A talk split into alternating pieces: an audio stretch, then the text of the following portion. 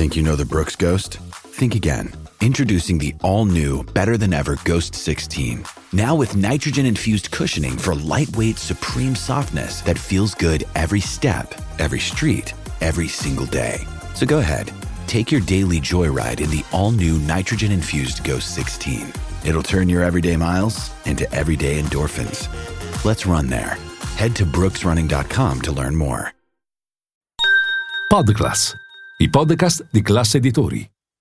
Una delle prime volte in cui il termine plusvalenza ha oltrepassato i confini della finanza risale alla fine degli anni 90, esattamente nel 98, quando sulla Gazzetta dello Sport comparve un commento in cui si elogiava la strategia della Lazio, che dalla vendita di Pierluigi Casiraghi al Chelsea era riuscita a guadagnare circa 18 miliardi, appunto di plusvalenza.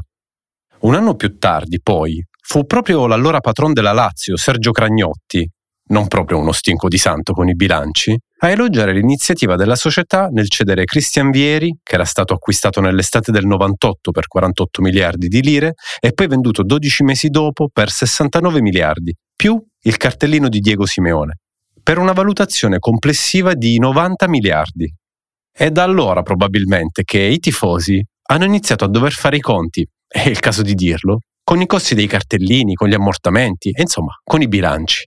Sempre nel 1999, secondo alcune ricostruzioni, pare essersi presentata la prima plusvalenza dubbia, ovvero si tratta dello scambio tra la Lazio e il Milan per un giocatore, Alessandro Iannuzzi, un ex enfant prodige del vivaio biancoceleste che viene ceduto ai rossoneri in cambio di Federico Crovari, ex capitano del Monza e divenuto poi giocatore cardine del Vicenza. Il valore dei due cartellini, secondo i bilanci, era di 10 miliardi di lire a testa. Insomma, un valore considerato dagli esperti un po' esagerato per due giocatori oggettivamente molto marginali all'interno di rose allestite per vincere lo scudetto come erano quelle del Milan e della Lazio dell'epoca. Da allora, manovre del genere sono state all'ordine del giorno, aumentando costantemente, tanto da far reagire alcuni presidenti di club più piccoli. Nel 2004, per esempio, cioè un anno prima delle indagini su Milan e Inter per possibili falsi in bilancio poi di fatto archiviati con un non luogo a procedere, Giuseppe Gazzoni Frascara, cioè il presidente del Bologna dell'epoca, presentò un esposto alla Procura di Roma che ipotizzava il reato di falso in bilancio per eludere le norme che regolano l'iscrizione al campionato. Una vera bomba pronta a scoppiare. Vengono perquisite le sedi di 51 club e tanto che lo stesso Gazzoni Frascara arriverà a dire esplicitamente: ho dovuto vendere Cruz per pagare l'IRPEF, mentre la Roma evade il fisco. Poi viene al Dallara e mi fa 4 gol. E infatti gli anni dal 98 al 2002 sono ritenuti dagli esperti quelli della bolla delle plusvalenze.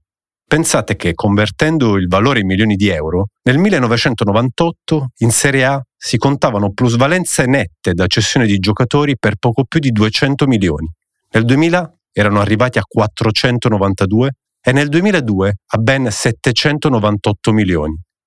Dei ritocchini che hanno consentito ai club di Serie A tra il 2001 e il 2002 di portare le perdite operative a soli 370 milioni di euro, a fronte di un rosso, cioè di perdite, che senza le plusvalenze sarebbe stato di 1.800 milioni. Secondo un'analisi, infatti, nel periodo 1996-1999, le cosiddette 7 sorelle, cioè Milan, Inter, Lazio, Roma, Juventus, Fiorentina e Parma, maturarono da sole il 62% delle plusvalenze dell'intero movimento calcistico italiano.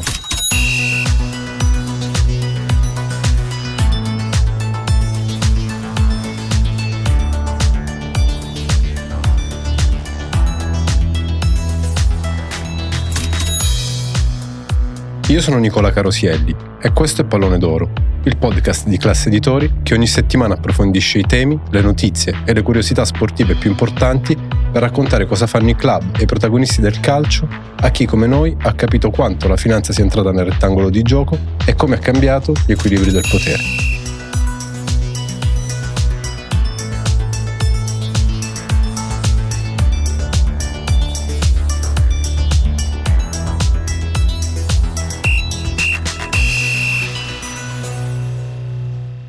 Ma adesso e soprattutto negli ultimi mesi siamo stati bombardati da notizie sul financial fair play, sulle plusvalenze, e spesso con un'accezione quasi negativa, visto anche quanto fatto in passato. Meccanismi leciti, però, che dimostrano anche capacità manageriale, ma che ormai sembrano la mela della strega di Biancaneve pronta ad avvelenare il calcio. Il tema però è molto più ampio e più complesso, e così oggi abbiamo deciso di parlarne con Lorenzo Pozza, professore di accounting, principi contabili internazionali e di valutazione d'azienda presso l'Università Bocconi e cofondatore della boutique di advisory WePartner. Buongiorno professore. Buongiorno. Allora io partirei subito con la domanda più classica. Le plusvalenze sono realmente il male del mondo? E ci racconta un po', insomma, cosa che peso hanno le plusvalenze ormai nei ricavi delle società e se sono aumentate magari negli anni. Allora, dunque, per inquadrare il problema bisogna partire, a mio modo di vedere, dalla fissazione dei parametri del financial fair play. Da quando ci sono le regole del financial fair play, le società di calcio devono avere un equilibrio sostanzialmente tra ricavi e costi. Nell'ambito dei ricavi, le regole del financial fair play prevedono che siano considerati i ricavi da cessioni di giocatori, quindi le famose plusvalenze di cui parlava lei poco fa. Quindi sostanzialmente questo equilibrio tra costi e ricavi viene guardato nei bilanci delle società di calcio dalla UEFA osservando, diciamo, l'equilibrio tra ricavi comprensivi di plusvalenze e costi. Ecco, il punto chiave è quello che diceva lei prima, cioè se sono aumentati o non sono aumentati questi ricavi da plusvalenze dopo l'introduzione di queste regole. E la risposta è sì, cioè di fatto l'osservazione dei bilanci dimostra che i ricavi da plusvalenze da cessione di giocatori è una voce che è aumentata da quando è stato istituito il financial fair play. Ma ci sono diverse tipologie di plusvalenze, può essere uno scambio tra giocatori o può essere uno scambio giocatore cash. Esatto, è così, cioè nell'ambito dei ricavi da plusvalenze che vengono conteggiate ai fini di questa break-even rule, cioè del financial fair play, ci sono sia le plusvalenze che derivano da cessione di un giocatore contro denaro, sia plusvalenze che derivano da scambi tra giocatori. E diciamo che quello che è stato osservato esaminando i bilanci delle società di calcio è che sono aumentate sia le plusvalenze da cessione di giocatori contro cash, sia le plusvalenze da scambio di giocatori. Ma c'è una propensione più per uno o per l'altra? Diciamo che sono aumentate entrambe. È chiaro che la plusvalenza contro cash che si genera da cessione di giocatore contro cash è una plusvalenza che è meno judgmental, cioè è originata da uno scambio misurato col denaro. Quando invece lo scambio non è col denaro ma è con un altro giocatore, c'è un tema di valutazione dei giocatori. E questo aumento è un po' più, diciamo, generalizzato o magari è specifico per alcuni tipi di squadre che appartengono a determinati campionati? Beh, allora le ricerche che sono state fatte riguardano i bilanci dei 5 principali campionati europei e quello che è stato notato è che le plusvalenze da cessione / scambio di giocatori sono aumentate di più per le società che hanno il problema di partecipare alle competizioni UEFA, cioè sono state divise le società tra quelle che partecipano alle competizioni europee e quelle che non partecipano e si è visto che c'è una maggior crescita delle operazioni di cessione di giocatori, scambio o contro denaro per le società che appunto partecipano ai campionati UEFA e quindi hanno il problema del financial fair play. Ma ci sono delle, diciamo, cosa dicono le regole contabili su questo, da questo punto di vista? Allora, questo è un tema molto complesso. I principi contabili internazionali sostanzialmente danno due alternative per la contabilizzazione delle operazioni di scambio. In una alternativa si va in continuità di valori e quindi non si registrano plusvalenze. In una seconda alternativa disponibile si registrano le plusvalenze. Naturalmente per poter e dover registrare le plusvalenze i principi contabili fissano alcune regole che devono essere rispettate. Ma quali sono queste regole? Allora, le regole sono fondamentalmente due per poter contabilizzare la plusvalenza in un'operazione di scambio. La prima è che ci sia sostanza commerciale nell'operazione, che vuol dire sostanzialmente che gli asset che vengono scambiati sono tra loro diversi e questo, diciamo, che nello scambio di giocatori, tenuto conto che i giocatori sono tutti l'uno diverso dall'altro, è una regola che dovrebbe essere sempre di fatto verificata, e la seconda è che il valore del giocatore sia misurabile in modo attendibile. Ma ci sono quindi dei modi per valutare in maniera più oggettiva i calciatori, gli scambi, insomma il valore del calciatore? Diciamo che l'attendibile misurabilità dei giocatori è da alcuni messa in crisi, cioè alcuni dicono che non è possibile arrivare a questa misurazione attendibile perché non esistono formule per valutare i giocatori. Questo in realtà non è del tutto vero. Esistono studi che hanno elaborato delle formule complesse, econometriche, che sono in grado di stimare il valore dei giocatori sulla base di parametri che definiscono le prestazioni del giocatore. E questi modelli, ce n'è uno che ovviamente in questo momento particolarmente interessante, hanno un livello di accuratezza molto elevato, cioè arrivano a spiegare attraverso queste variabili, in questo caso 12 variabili, arrivano a spiegare all'85% i valori, diciamo, negoziati cash sul mercato per i giocatori.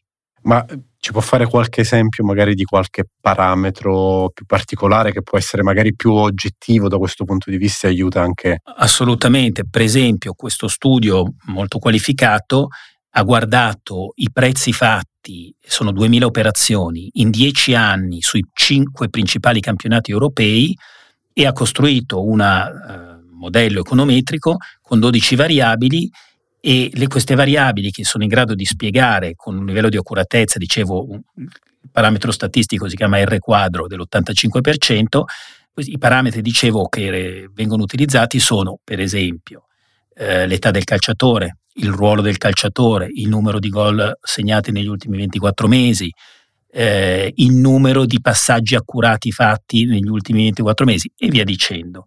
Tra l'altro anche la durata residua del contratto, quindi sulla base di una serie di parametri specifici del giocatore questo modello econometrico restituisce il valore del giocatore. E questo modello da questo punto di vista spesso potrebbe essere disatteso magari nelle finestre di calciomercato, cioè ci sono anche delle altre variabili magari non contemplabili da questo punto di vista. È verissimo, io dico sempre che un conto è il valore, che è un concetto teorico, un conto è il prezzo che poi viene fatto sul mercato in un momento specifico. Il valore è un concetto teorico che viene fuori da ragionamenti economici, econometrici, come dicevamo prima. Il prezzo è fatto dal momento in cui lo scambio avviene, dalle forze contrattuali in campo, dall'urgenza che si ha di concludere l'operazione e via dicendo. Non va poi dimenticato che nel calcio, diciamo nel mercato dei giocatori, esiste un elemento di distorsione che può alterare molto la dinamica di formazione del prezzo rispetto al valore, che è fatto dalla ristrettezza dei tempi, cioè finestre di calciomercato molto brevi, e in più con alcuni elementi di imprevedibilità per cui uno si può trovare a dover sostituire il centravanti in 2 giorni perché gli viene soffiato da una squadra poco prima della chiusura della finestra di calciomercato e questo ovviamente può portare alcuni club a pagare dei premi importanti con un allontanamento dal cosiddetto valore teorico di cui parlavamo prima.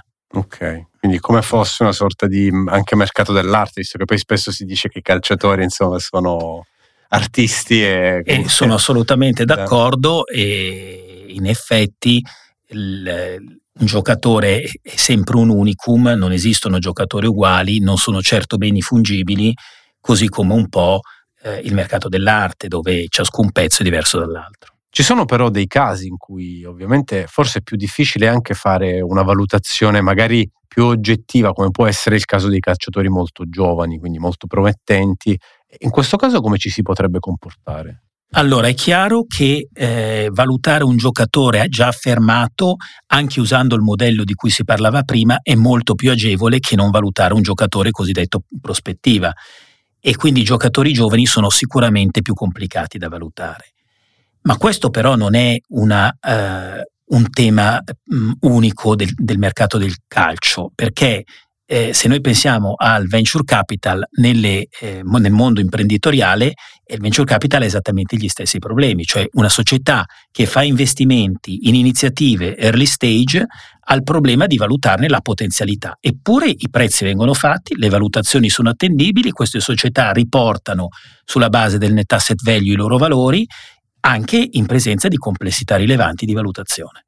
Però come abbiamo detto anche all'incipit della puntata presentandola, ovviamente ci sono stati dei casi insomma un po' contestati, anche la Covisoc ha acceso un po' il faro su alcune operazioni. Da questo punto di vista però sono attendibili o meno in un certo senso. La Covisoc in effetti ha messo sotto la lente di ingrandimento una serie di operazioni, una sessantina circa per un controvalore di circa 250 milioni e il tema è se i valori di scambio di una serie di operazioni sono effettivamente valori coerenti con il mercato oppure se presentano delle anomalie. Allora, è difficile adesso entrare nel merito di tutte queste operazioni. Io però qualcuna l'ho guardata, qualche analisi l'ho fatta.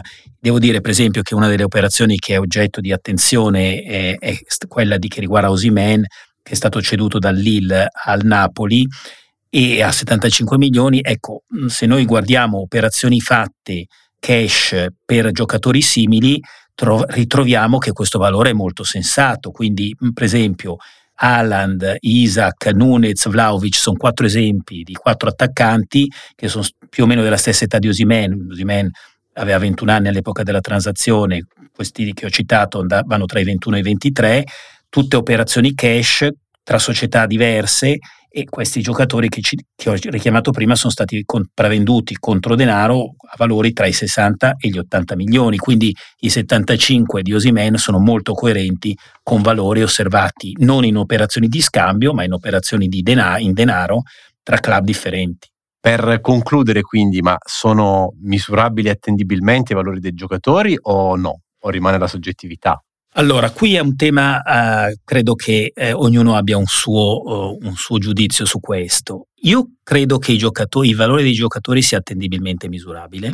Ovviamente, come tutti i mercati, bisogna contestualizzare le variabili che incidono sulle dinamiche di formazione dei prezzi. È chiaro che, come dicevamo prima, nel mercato del calcio i giocatori hanno caratteristiche specifiche e questo sicuramente rende più complessa la loro valutazione.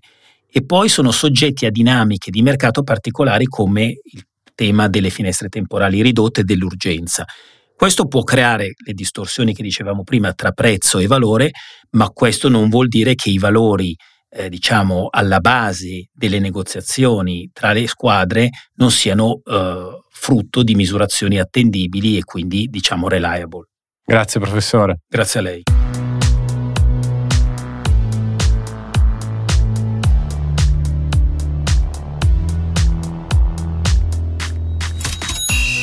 Avete ascoltato Pallone d'Oro, un podcast di Milano Finanza prodotto da Podcast, Classe Editori, a cura di Nicola Carosielli.